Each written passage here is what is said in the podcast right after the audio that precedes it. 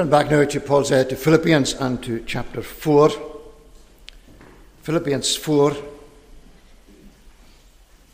If we can read two verses around which will be framed what we'll be saying this evening. As verse 13, first of all, I can do all things through him who strengthens me. And then verse 19, and my God will supply every need of yours according to his riches in glory in Christ Jesus. To our God and Father be glory for ever and ever. Amen. Now we know that Paul was in prison in Rome when he read this letter. And when we read the letter, it does give the impression to us that his mind was wandering quite a bit. That as soon as he thought of the Philippians and began to write, then his letter takes us in directions that perhaps he did not expect himself when he began to write, and certainly that we would not expect. And even in this section itself, we can see that he said, finally, my brethren, twice within these two chapters. At the beginning of chapter 3, we, we hear him saying, Finally, my brothers, rejoice in the Lord. And then we read at verse 8 in this chapter, Finally, brothers, whatever is true, whatever is honourable, and so on. It is as if he's wanting to close the letter and then he has a sudden inspiration to, to write something else to them. And, and such was the way in which he, he saw this church and other churches anyway. They were close to his heart and he saw needs that, that, that unfolded before him uh, the closer he became involved with them. And that gives us the beauty of this letter here. But when we come to this stage in the letter, we do understand that he's actually come back to the very purpose of the letter in the first place. And that is that he wrote this letter to thank them for the gift that Epaphroditus had brought to him from them.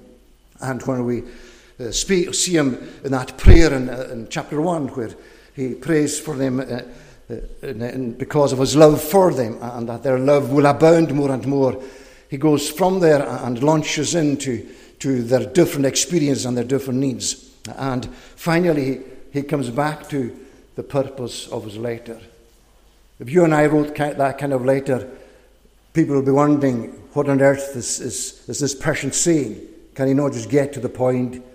But the point is, he had, he had so many points to get to before he came to this closing section of the letter.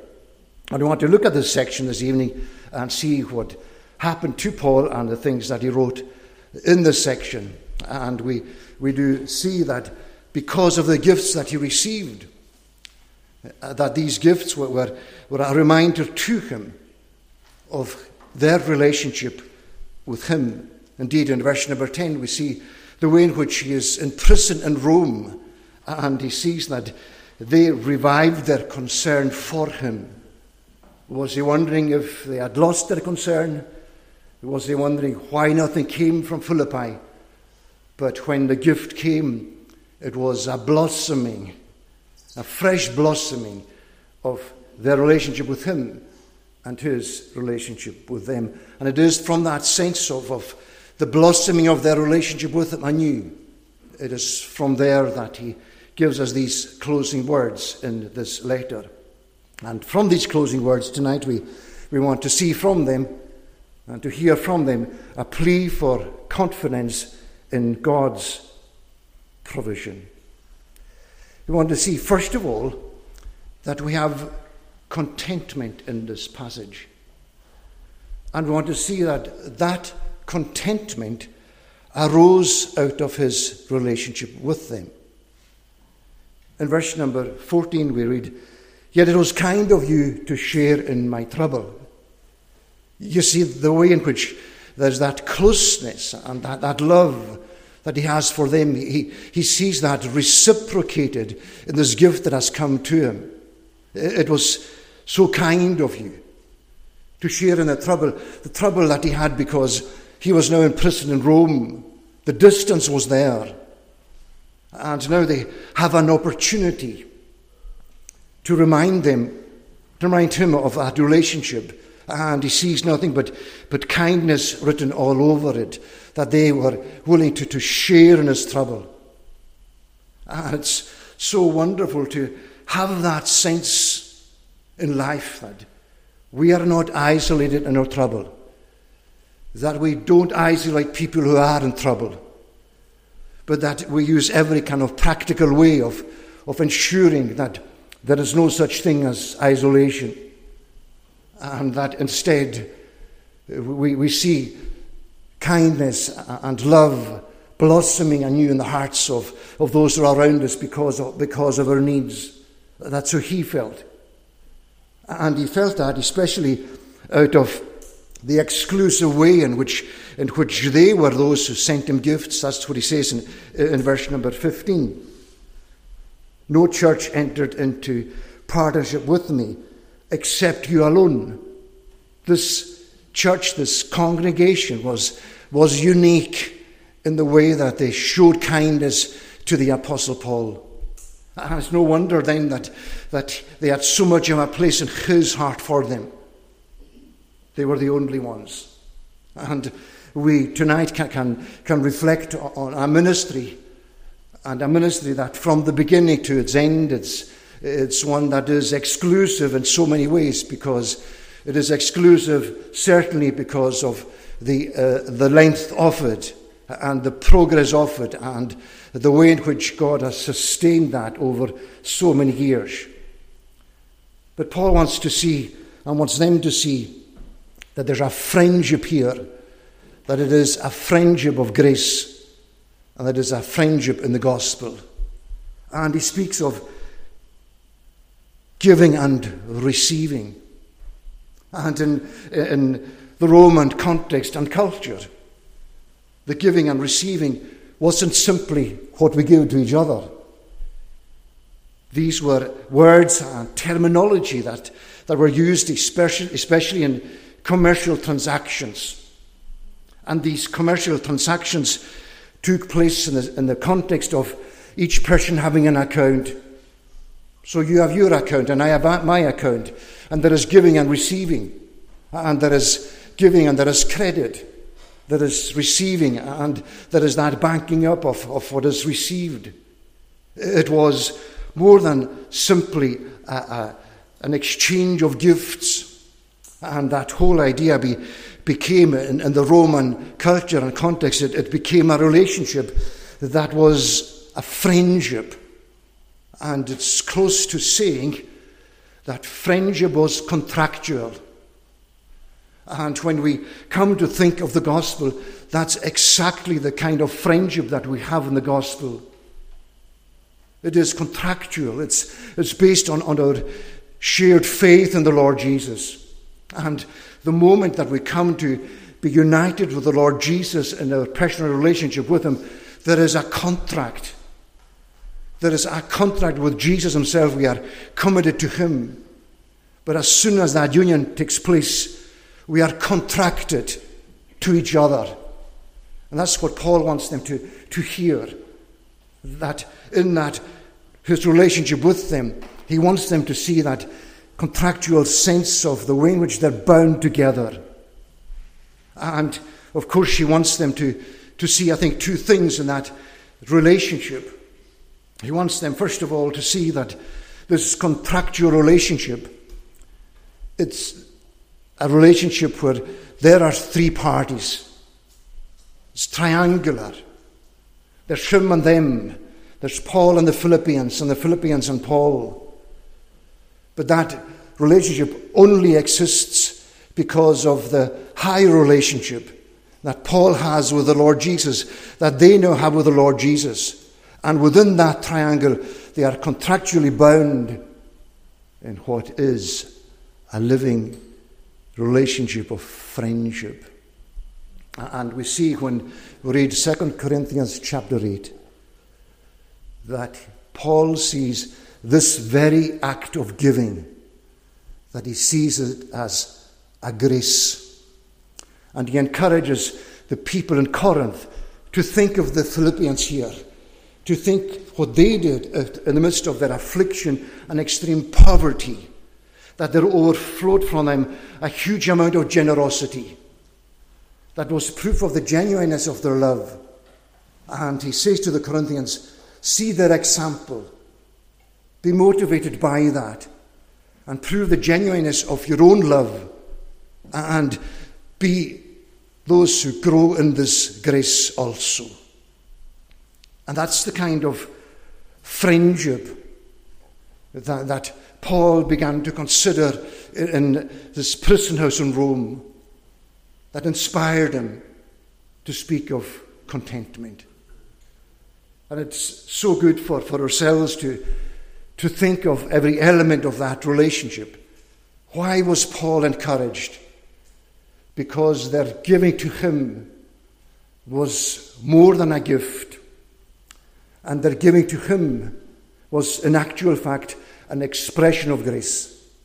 And so when he is saying that they revived their, their concern for him, and he sees their concern for him blossoming, what does he see? What he sees blossoming is the grace of God in their hearts. And so that as he prayed for them at the beginning, that their love would abound more and more, he is seeing it in, in the very gift that he has received from the hand of, of Epaphroditus. He sees their grace and the genuineness of their love in all that they are doing. And they, he sees that from the very beginning, he says in verse 15. From the time he was there when they came to know him in the gospel and came to know the gospel, until he left Macedonia and went to Thessalonica and went to Berea in Acts 17. And from the first day until now, he speaks of in chapter 1. It is a friendship of giving. Giving that is an indication and evidence of the grace of God in their hearts and is proof of the genuineness of their love. And looking back, we can reflect on that. Our giving to one another, our giving to one another in the gospel, the grace of giving, how it can be the means of, of stirring up the heart of the other person and stirring up in a, in a sense of excited at the sense of, of the way in which the love of Christ is, is shown in the very act of giving and the way in which Christ himself is seen in, in the grace with which that gift is given. And looking back over all of these years, the, the expressions of, of such gifts, and perhaps at times the, the absence of the expression of such gifts, but it's the gifts that, that are so often part of, of giving this sense of contentment. And the same looking forward, the, the importance of recognizing the, this relationship that Paul had with his church and they with him that, that whoever is minister of a congregation will, will sense this, the, the, the, the giving of the people of God will be moved in such a way to, to glorify Christ and to rejoice in the grace of Christ because there is that ongoing blossoming of the love of Christ in the hearts of the people. The friendship that caused him to give expression to to these words in, in verse number 13. In verse number 11, he speaks of learning in whatever situation that he is in to be content. That is to say, whatever his circumstances are, he's learned a lesson. We read in Hebrews chapter 5 that, that Jesus, although he was a son, he learned obedience through what he suffered. Paul is suffering in so many different ways, and he's learning from that. He is learning the lesson of, of contentment. And it's reinforced when he receives that letter from them. And then he does make this great statement I can do all things through him who strengthens me. What does he mean by that? He is not saying that, that we can go away and say, I can do everything and anything out there through Christ who strengthens me. That may be the case. But what Paul is saying is that he can do all things through him who strengthens me in the midst of suffering. Whatever the circumstances are, he has learned. He knows what it is to be brought low and to abound. He knows what it is to face plenty and hunger, abundance and need. Whatever the circumstances are, whether he's up or down, whether he's poor or rich, whatever he is, he can do all things in the midst of these circumstances. And that's contentment. And that's the kind of contentment that he wants the church in Philippi to discover. And is that contentment that we tonight want to share in and discover for ourselves. And the contentment that we want to encourage one another in.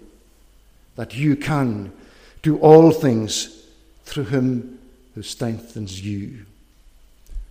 It's not being self sufficient, it is being Christ sufficient. And that's the beauty of contentment.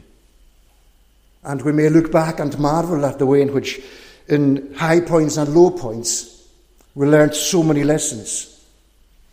But we'll learn the lessons so that tonight, going forward, going our separate ways in different directions, that we may have this contentment, the assurance, uh, and know that wherever life takes us, and it will take, take us to trials, it will take us to times of need, it will take us to, to times when we cry into the presence of God, when we cry in our, uh, into uh, our own laps because of what God is doing. But we need to learn the lesson that, that in these moments, we can do all things through Him who strengthens. We can work our way through all of these. We never put our hands up and say we're quitting because that's not what happens. In the school of suffering, in the life of faith, there is this important lesson that we learn that we get strength in every time of need. And let's be encouraged by that to have confidence in God because no matter what, God will not let us down. So there is that contentment. Secondly, we want to see that there is consideration. And the consideration is twofold in the passage. We want to see, first of all, consideration from the perspective of Paul. What does he have in view? He, he cherishes their gifts, all that he receives from them. But, but he, he wants to assure them that he is not speaking with regard to, to any lack that he has. Instead, in verse number 17, not that I seek the gift, but I seek the fruit that increases to your account. account. What is he searching for? He is in the prison house in Rome.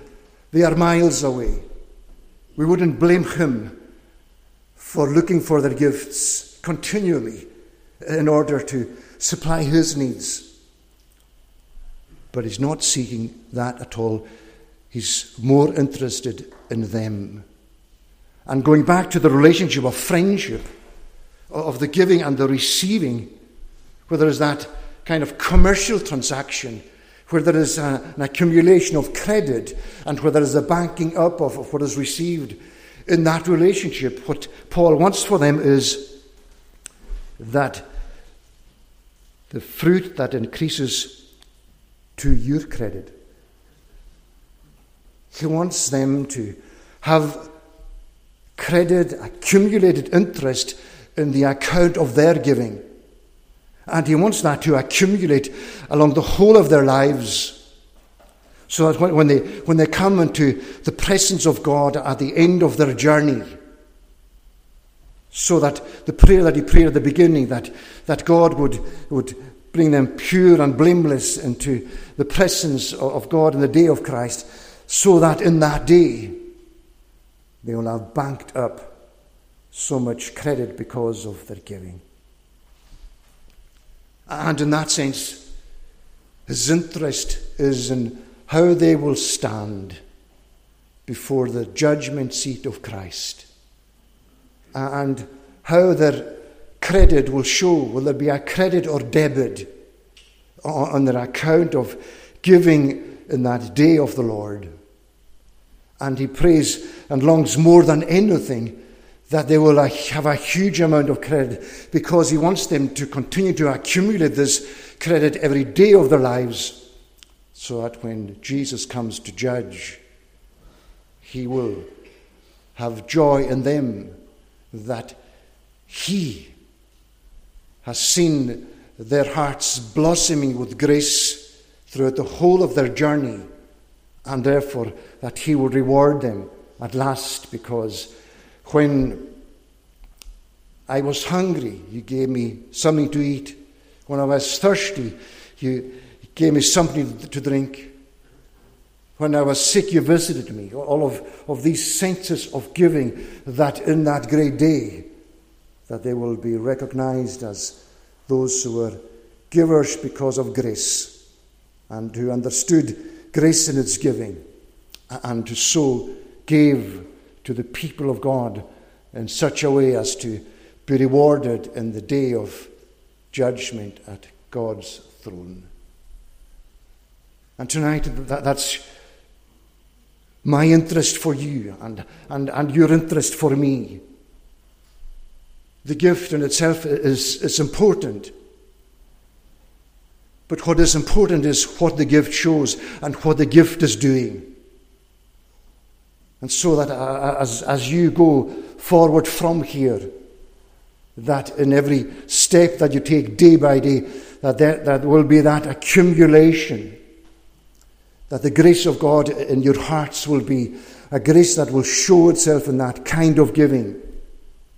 To give the people of God, to give the minister of the congregation, to, to give the servants of Jesus Christ, to, to, to give them that sense which will stir up in their hearts contentment and that sense which will show that you are building up that credit. And what a, a beautiful thing it is that everything is brought to the level of, of the, the judgment seat of Christ.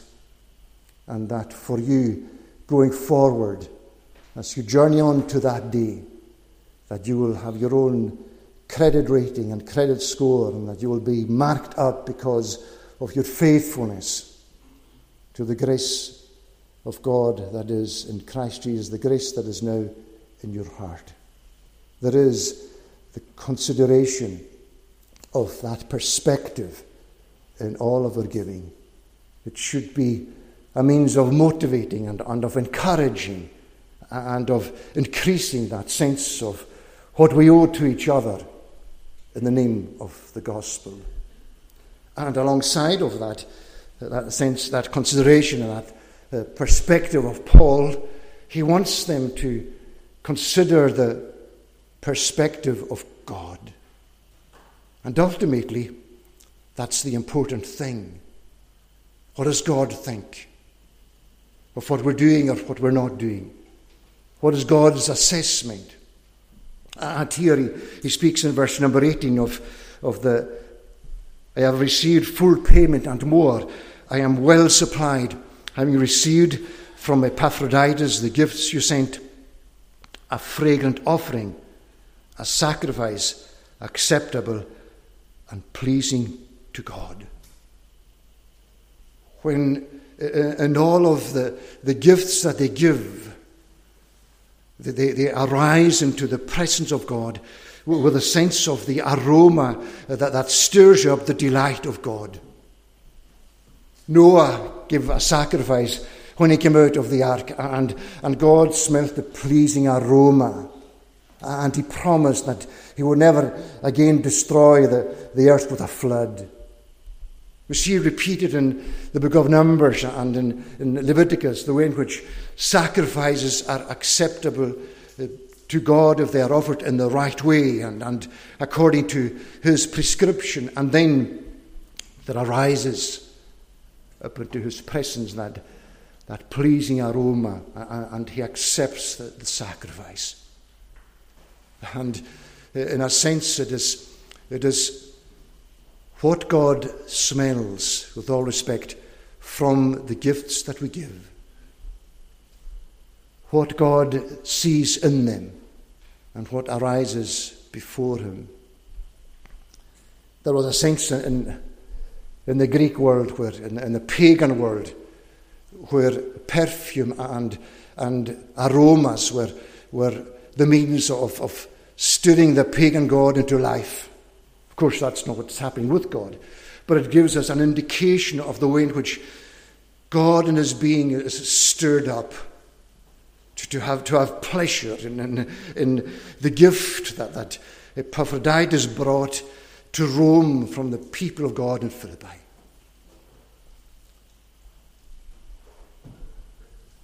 And surely and ultimately, all that we do, we seek to do in such a way as to make it pleasing to God. And so everything is given in sincerity. Everything is given without holding anything back. Everything is given with a sense of our indebtedness to God for His grace. And in that moment, the God before Him, we're building up credit according to, God, to Paul's prayer. That same God finds delight in our giving day by day. And that the pleasure that, that He has in what we give to one another, that it is something that stirs up, that awakens in Paul this, this whole sense of the expression of, of his own contentment. That there he sees God in their gift and sees that if it's pleasing to him, more importantly, it's what's pleasing to God.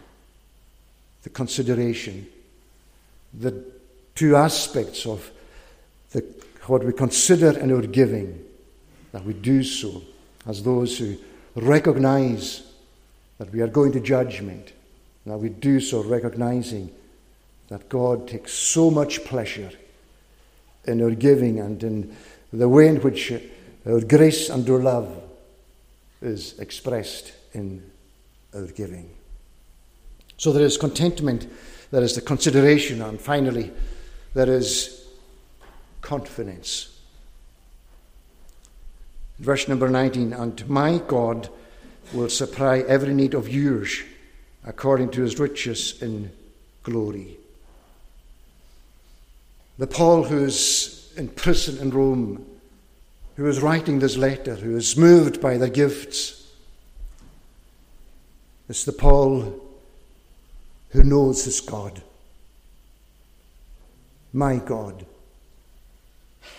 There's that, that, that sense in which we, we understand the whole expression that, that, that Paul uses here. My God, it's, it's, the, the kind, it's, it's a genitive in, in, the Greek language, and the genitive speaks, first of all, of the, of the social origin of something. Something comes, it's the grace of God, it's it, grace that comes to us from God. But uh, the, the same genitive is used in, in the sense of possession or ownership. And Paul is, is able to say to them, My God. His confidence in God Himself. And he is the, the Paul who, writes to, to this church here in Philippi and who introduces himself as, as the one who says in verse number 2 of chapter 1 Grace to you and peace from God our Father and the Lord Jesus Christ. He is a personal God to Paul. He came, became personal to him on the road to Damascus. He speaks of that in, in writing to the Galatians. The, the, the God who, who set me apart before I was born and met me on that day to, on the road to Damascus and called me by his grace the God who was pleased to, to reveal his Son in me, so that I might preach him among the Gentiles. My God. He was my God on that encounter on the road to Damascus. And knowing him as my God, who sent him to places like Philippi, He had that persuasion and that urgency and that obsession and that burning ambition to, to serve this Christ and to bring the gospel to them. He's my God because of the way in which He brought me to know His grace. And He's also my God because of personal experience. That, that He is the God who is the God and Father of our Lord Jesus Christ. And his personal experience of that God. We read it in different parts of his letters as he describes his experience of God. In 2 Corinthians chapter 1, he speaks of my God being, being, being the God of all comfort, who comforts us in our affliction. He's learned the lessons here. He comforts us in our affliction. For example, the affliction that he experienced in Asia when he was despairing of life and utterly burdened with a sense that he was suffering beyond his strength and beyond what he could bear. So much so that he felt he had the sentence of death in himself.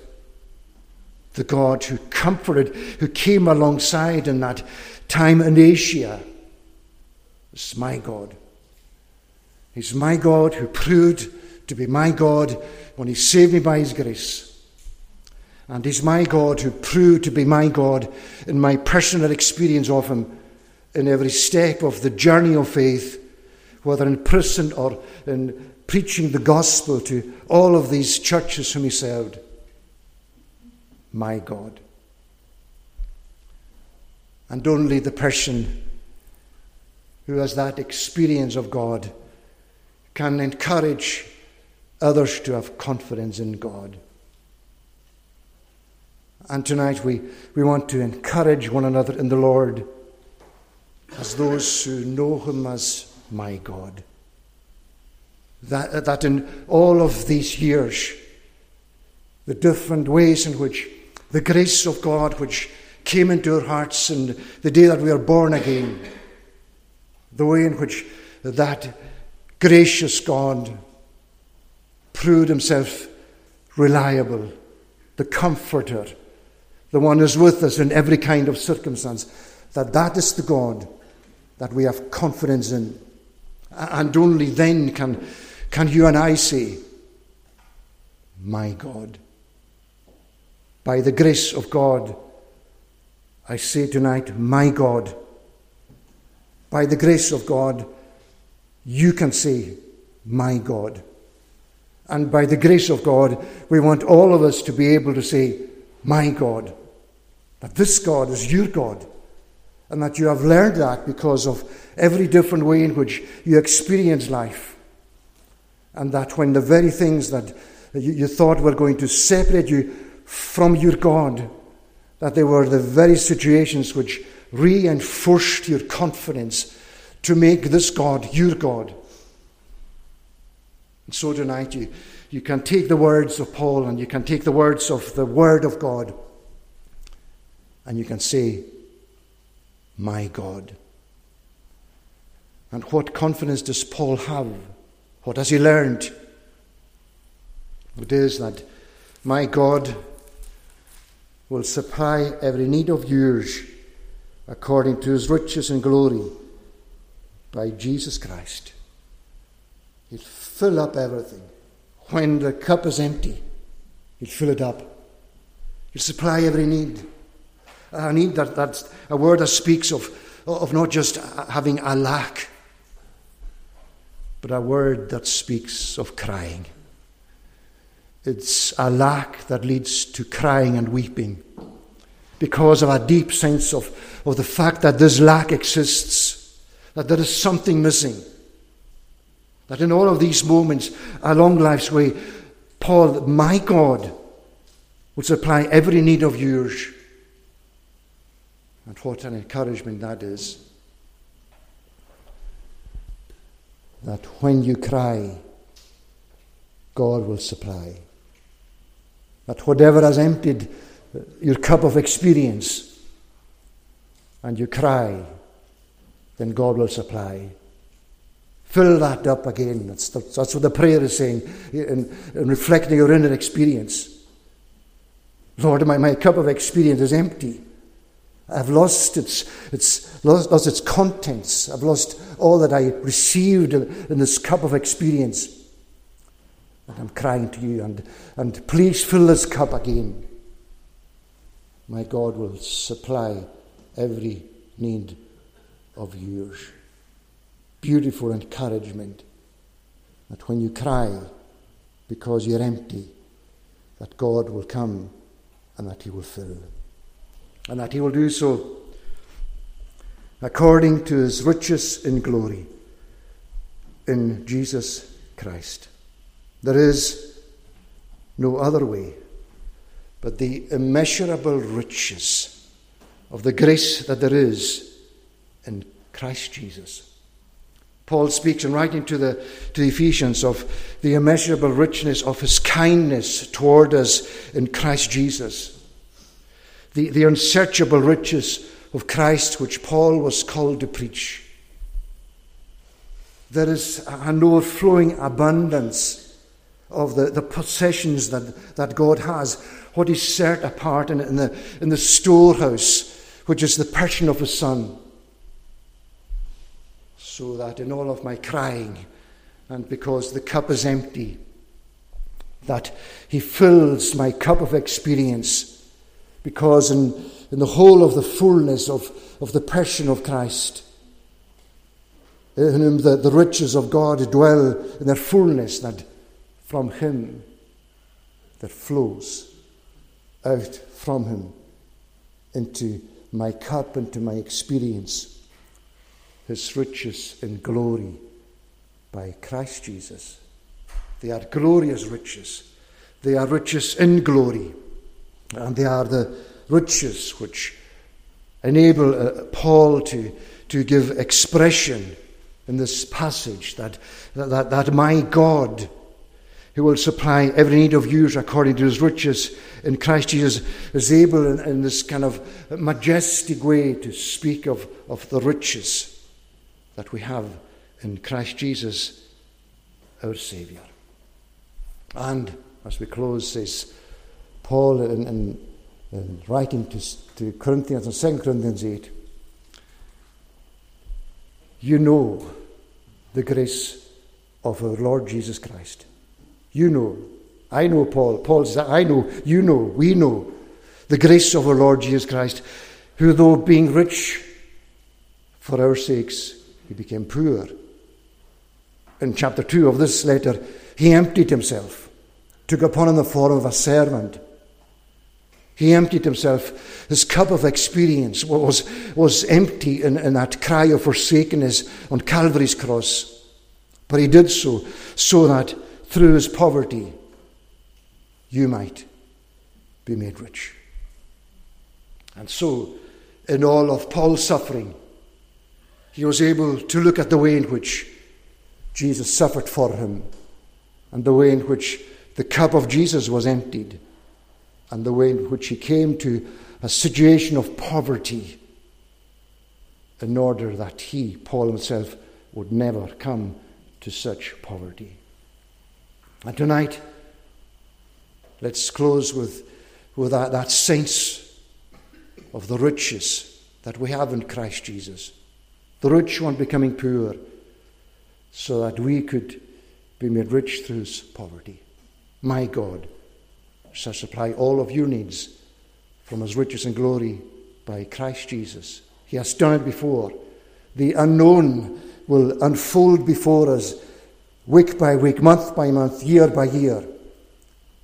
But we have this confidence in this God that He will fill our cup, that He will supply every need, and that we will learn day by day how rich He is in grace and however great our need might be, that we will discover not only the greatness of God, but, the magnificent greatness of the cup of salvation that never fails to satisfy us and, and to meet with us in our need.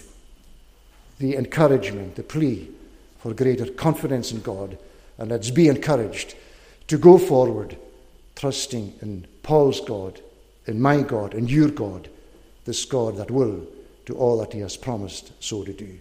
May God bless His word to us. Let us pray. Most gracious God, we do rejoice in you as the great God that you are. We are thankful to you that uh, you are more than the God of the people of God, in the sense that you have also become our God, and that we can indeed address you as my God and my Father this evening. Help us, O Lord God, to understand what all of that means. Help us to understand it in our personal relationship with you. Help us to understand it in our personal relationships with one another. And help us to be encouraged in the Lord, to be content in you, to be free from anxiety, and to trust in you day by day as a God who will surely bless and who will surely make rich with your grace in every time of need. Hear our prayer and accept us for Jesus' sake. Amen.